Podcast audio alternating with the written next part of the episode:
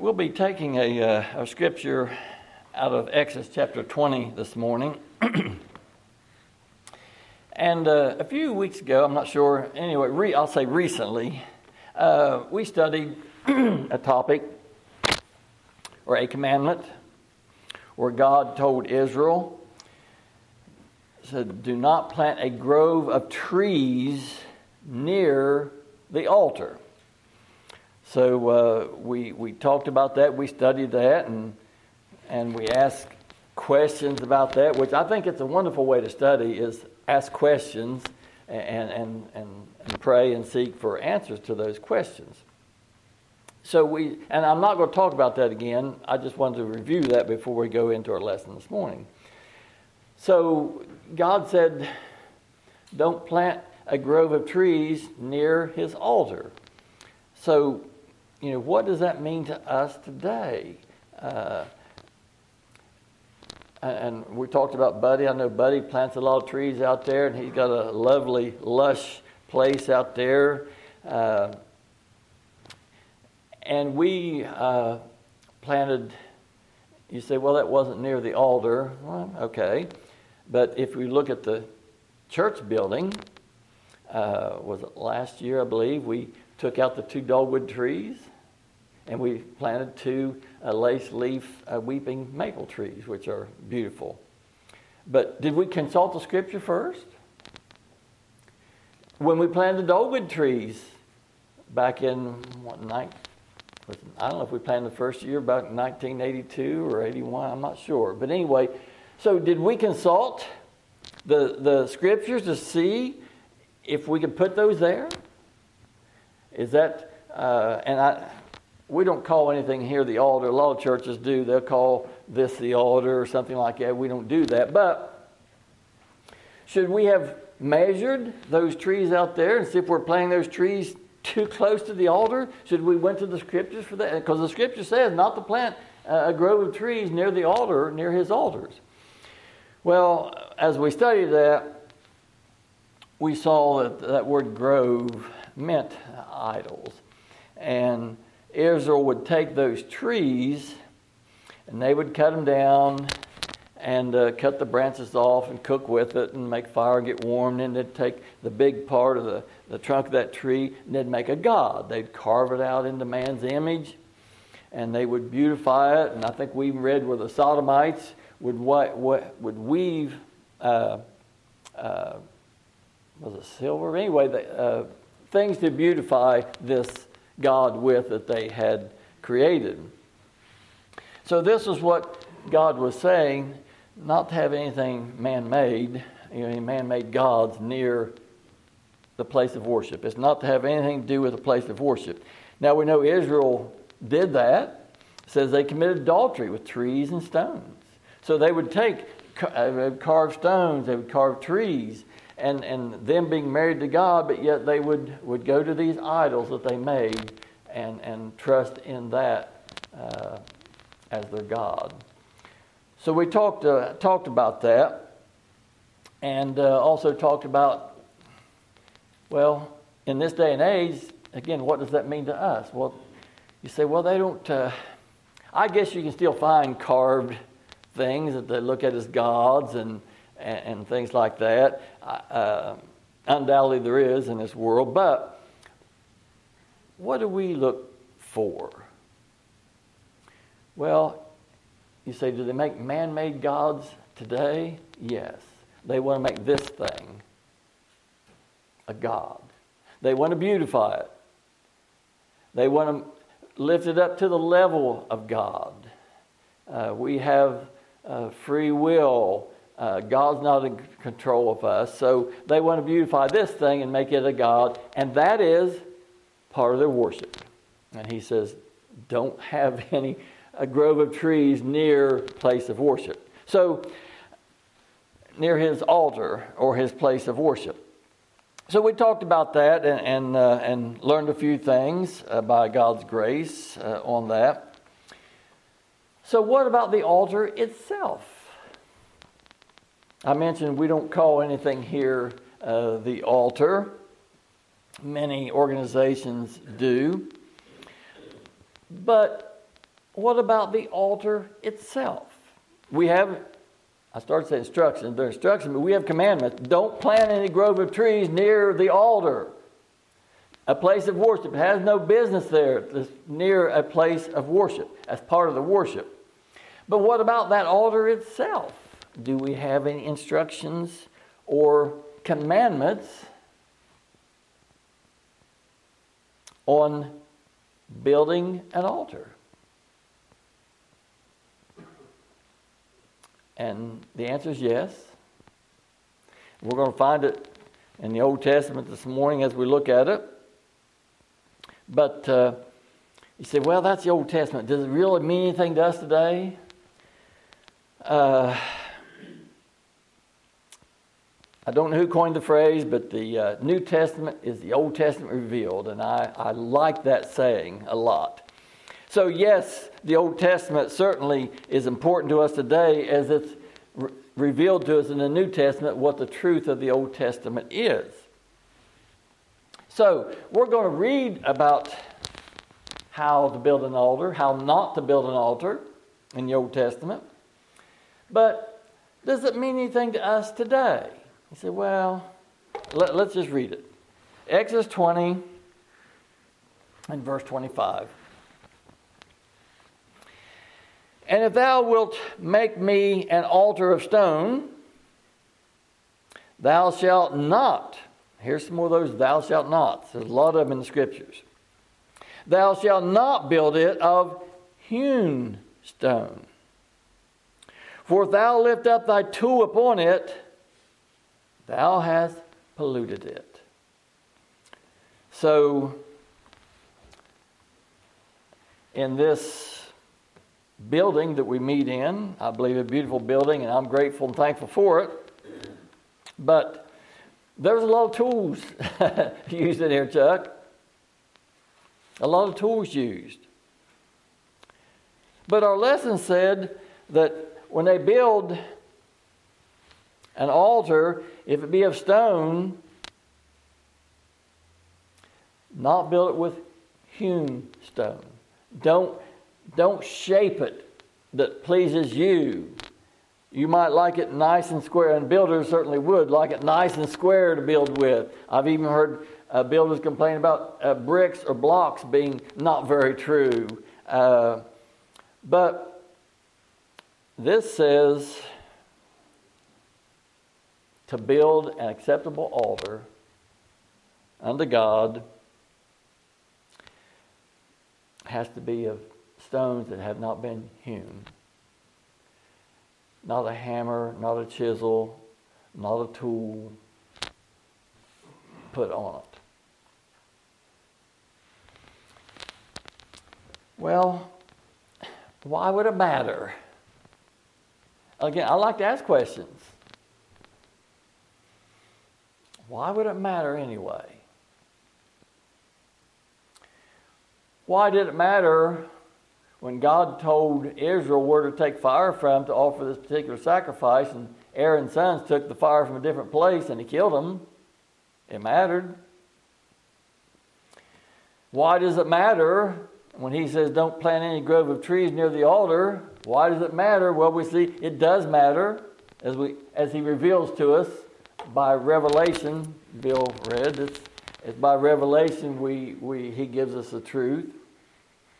But why does it matter? Well, it does matter. And what it says here make an altar of stone, altar, a place of worship.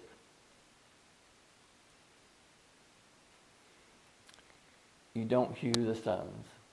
You don't shape them the way that we or you or the world thinks that they should be shaped. in uh, Deuteronomy chapter 27. I'll, I'll, read this in just a couple other places, and uh, then we'll try to uh, pray that the Lord will reveal truth to us about this.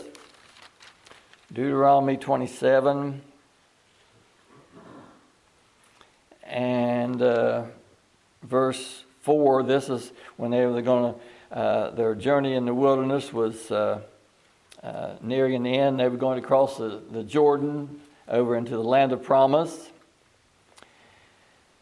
Uh, in Deuteronomy 27 and 4, Therefore it shall be when you are going over the Jordan that ye shall set up these stones, which I command you this day in Mount Ebal, and thou shalt plaster them with plaster. And there shall and there shalt thou build an altar unto the Lord thy God, an altar of stones. And thou shalt not lift up any iron upon them. Thou shalt build an altar of the Lord thy God of whole stones, and thou shalt offer burnt offerings there unto the Lord thy God. So here, commandment to build an altar. You're, in other words, I command you to worship, to build an altar, but don't lay any tools to it. Don't shape it. Don't shape it the way you think it should be form it the way you think it should be. you build it of unhewn stone. That's the commandment.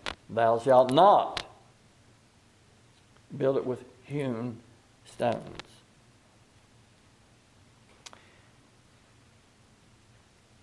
It pollutes the whole thing. No longer would it be acceptable, it would not be an acceptable sacrifices offered there. He wouldn't accept he wouldn't accept the sacri- He didn't accept the sacrifice of the strange fire. He wouldn't accept the sacrifices when they had the idols there that they'd made out of trees and, and, and, uh, and stones. So if they make an altar out of hewn stones that they've chiseled and shaped, oh, it might be much stouter, appear, might appear to be much stouter to man, but God says, Thou shalt not. The book of Joshua. uh, uh, Joshua chapter 8. Uh, let's see.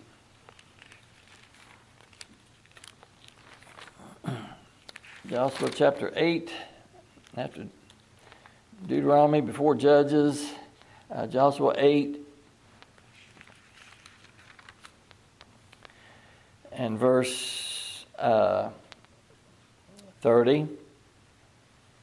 Then Joshua built an altar unto the Lord God of Israel in Mount Ebal. As Moses, the servant of the Lord, commanded the children of Israel, as it is written in the book of the law of Moses, an altar of whole stones, over which no man has lifted up any iron and they offered their own burnt offerings unto the Lord and sacrificed peace offerings. And so they're talking about the, the book of the law of Moses. And again, most of the world thinks the law of Moses is just ten, ten Commandments. Well, this plainly tells us it's also in the law of Moses. You don't build an altar out of stones that man has hewed that they carve it to something that they think it should be. So that's what our text is telling us in 20 and 25. And if thou wilt make an altar of stone, thou shalt not build it of hewn stone. For if thou lift up thy tool upon it, thou hast polluted it. So altar. Worship. A place to offer up sacrifice unto God. What it's saying is there's no trace of human skills here. It would pollute the whole thing. Human wisdom and earthly nature really enjoys trimming the doctrines of the cross, don't they? We have the doctrines of the cross, and they want to shape it into something more appealing to the natural man. And it's always about lifting the natural man up. But that's what the world and human nature wants to do. The doctrines of the cross, they want to change it, change the shape of it, add to, take away, whatever. So the earthly man is anxious to have a hand in their justification and their salvation. I've told you before, I'll, I'll mention again. Uh, conversation with, with a uh, with a man, and I'm not sure what particular scriptures we was talking about, but pointing to Jesus Christ and Him only, and no doubt talking about justification, salvation, and what He said. And this was true words, though. I mean, it's true He said this, but it's also that's what the world feels the way that should be as far as worship. He said, but you'd like to think we have something to do with it. That's the natural man. That's the old man. That's the earthly man.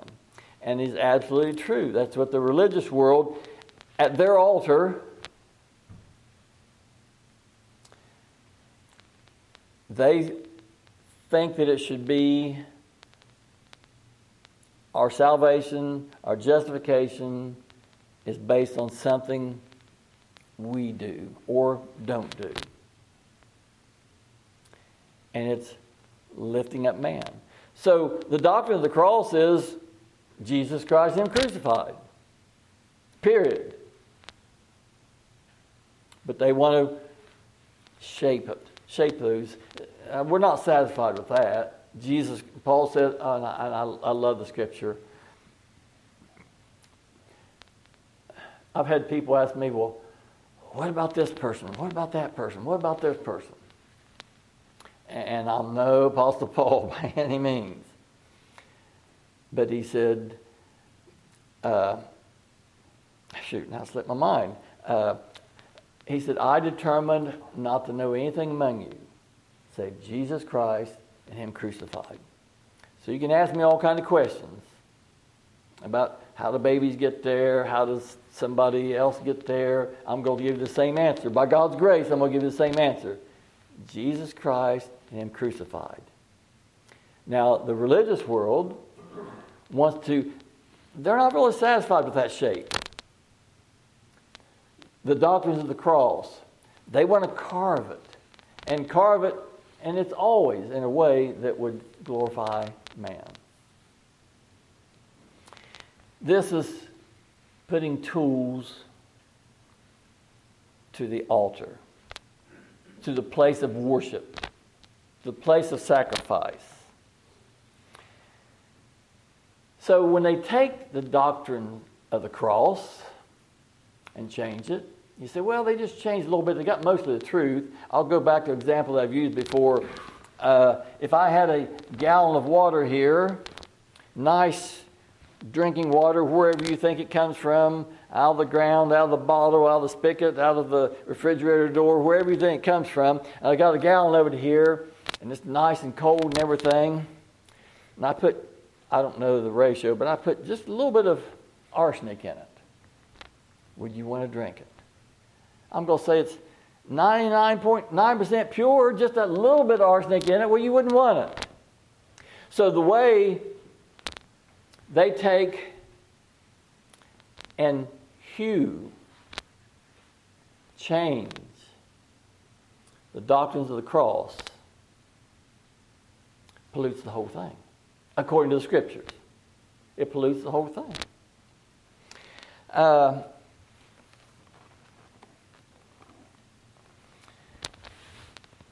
it becomes, and Bill, you read this morning, it becomes another gospel. Now, the gospel of Christ is Jesus Christ Him crucified. That's the gospel of Christ. But when they change, they change it and say, yeah, it's, the, it's Christ, but you have to do this and you have to do that. It pollutes the whole thing. So not to they're not to change, not to hew these stones at the altar at the place of worship. The Lord must be lifted up alone. No place for man to be lifted up in the worship. Again, our justification, our salvation, our righteousness, man is not to be lifted up. If it is, it pollutes the whole worship. Uh, in John chapter 17, Gospel John chapter 17.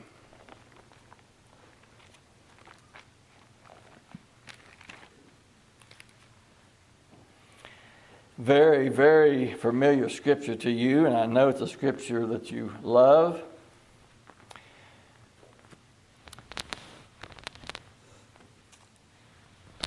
Declares the gospel, the doctrine of the cross. John 17, I'm going to start in verse 1. We'll read four verses. These words spoke Jesus and lifted up his eyes to heaven and said, Father, the hour is come. Glorify thy Son, that thy Son also may glorify thee, as thou hast given him power over all flesh, that he should give eternal life to as many as thou hast given him. And this is life eternal, that they might know thee, the only true God, and Jesus Christ, whom thou hast sent. And I have glorified thee on the earth, and I have finished the work which thou gavest me to do. And flip over to, the 19th chapter of John in verse 30, because there he says, Father, I finished the work you gave me to do. Did he? Did he finish it? uh, 19 and 30. When Jesus therefore had received the vinegar, he said, It is finished. And he bowed his head and gave up the spirit.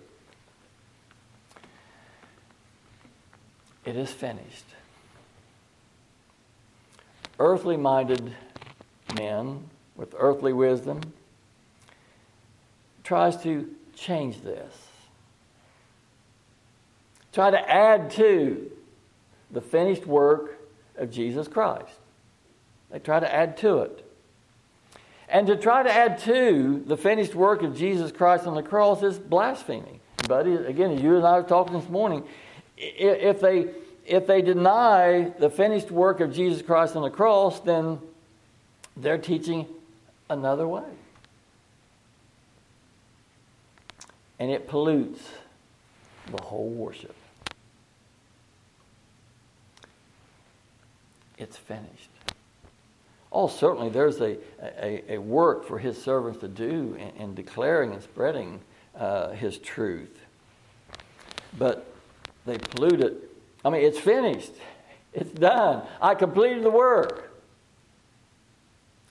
Your justification, your salvation, your righteousness. But they want to, they don't like that shape. They want to hammer and chisel and build this altar out of something that, the way that they think it should be. So it pollutes the worship. Uh, Hebrew chapter 4.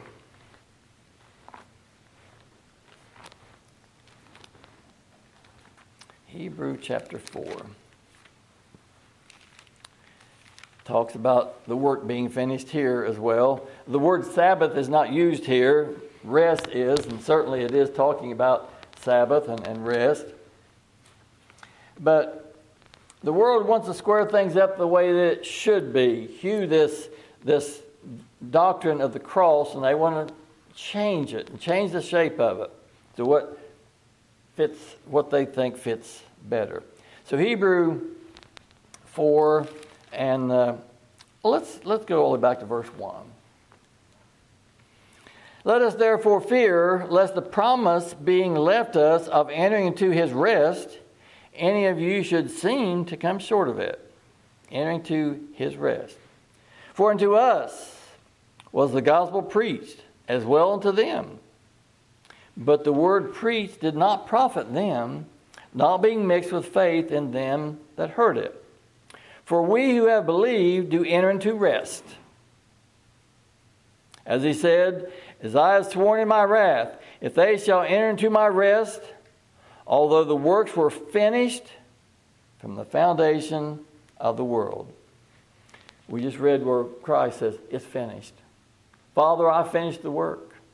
Now, it was finished, those words were spoken a couple thousand years ago. But in actuality, it was finished before the foundation of the world when God's plan of salvation was drawn up. When He set uh, said, For the joy that set before him, he endured the cross. So, back sometime before the foundation of the world, you as individuals were set before him. And he considered you joy. And he says, I'll do it. I'll go to the cross. I'll finish the work. So, this rest said the works were finished from the foundation of the world. And the, and the world wants to add, they want to chisel and shape. No, it's not finished. You can't have security in your salvation. What it said here, it said uh, in verse 4 For he spoke in a certain place of the seventh day in this wise. And God did rest the seventh day from all his works. So here's an, another place for a really good question. Why did God rest the seventh day? Was he tired? We'll say, well, that's ridiculous. That is ridiculous. Well, then why did he rest the seventh day? Because the work was finished. Verse 9 There remaineth therefore a rest to the people of God. For he that has entered into his rest he also has ceased from his own works as God did from his. So God, it says, as for he that entered into his rest, the rest of Jesus Christ, he also has ceased from his own works as God did from his. How did why or in what manner did God cease from his works on the seventh on the Sabbath? It was finished. And the same way with us. We cease from our works. We no, we no longer work for our salvation, our justification, our righteousness. So we have this rest as God did. The work's finished from the foundation of the world. Jesus Christ on the cross, he says, it's finished. But the world wants to take the letter of the law and preach the Sabbath as a certain day of the week. Oh, thou shalt not defile the Sabbath. That's true. Don't defile the Sabbath. But is Sabbath? Is it Saturday? Is it Sunday? What is the true rest? Jesus Christ and Him crucified. He is our Sabbath. But they're not satisfied with that. They're not satisfied with the finished work on the cross, and therefore they, they have no rest. And, uh, well, let's see. Let's go to uh, Ephesians chapter 2 uh, quickly. Ephesians chapter 2, starting verse 4. And the world hates these scriptures Uh, Ephesians 2 and 4. But God, who is rich in his mercy, for his great love with which he loved us, even when we were dead in sins, hath made us alive or quickened together with Christ. By grace are ye saved. And hath raised us up together, made us set together in heavenly places in Christ. That's his true churches, true places of, of uh, uh, sacrifice and worship that in the ages to come he might show the exceeding riches of his grace and his kindness towards us through Christ Jesus. For by grace are you saved through faith, and that not of yourselves. It is a gift of God, not of works, lest any man should boast. So, this tells us it's by grace. Your, your salvation is by grace. Your justification is by grace. Your atonement is by grace. Your righteousness is by grace. It's all by grace and not by works. Again, yes, there's a, a work for the servants of the Lord to do. As we would offer this sacrifice of praise, the fruit of our lips, giving thanks to his name. In uh, so Galatians chapter 2, uh, Chuck, or Bill read chapter 1, which we referred to, Galatians chapter 2, and verse 16 makes it uh, very plain. Knowing that a man is not justified by the works of the law. How many in this world believes that that's the way we're justified? By the letter of the law. And again, by the letter of the law, or, or uh, yeah, by the letter of the law, oh, if you work on Sunday, you're going to hell. They should say Saturday if it's gone by the day of the week, which neither one is our Sabbath. The Lord is our Sabbath. And you don't defile our Sabbath by laboring on that which He has finished. So, uh, verse six, uh, 16 again.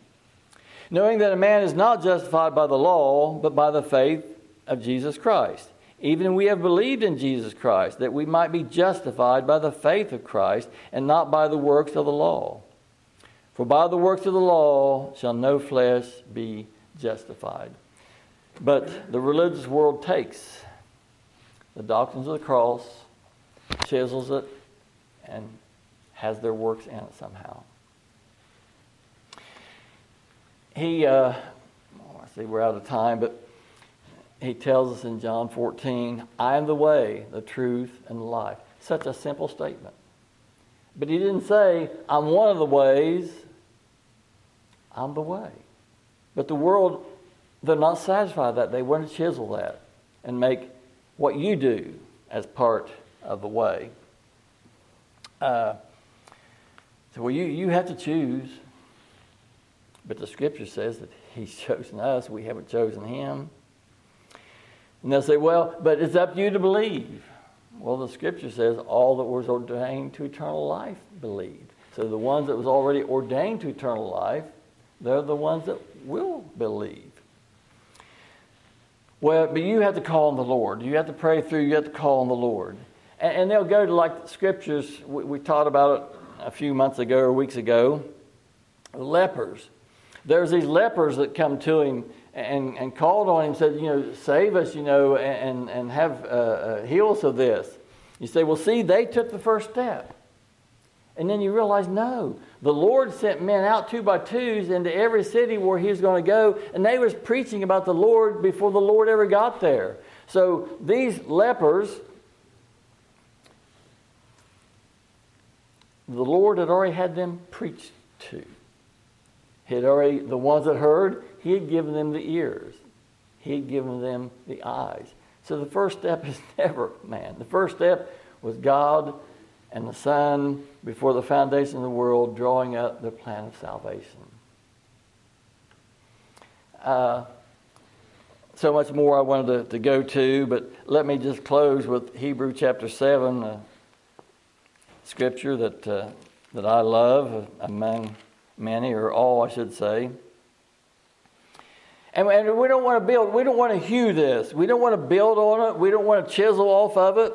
Hebrew uh, 7 and 25 says, Wherefore he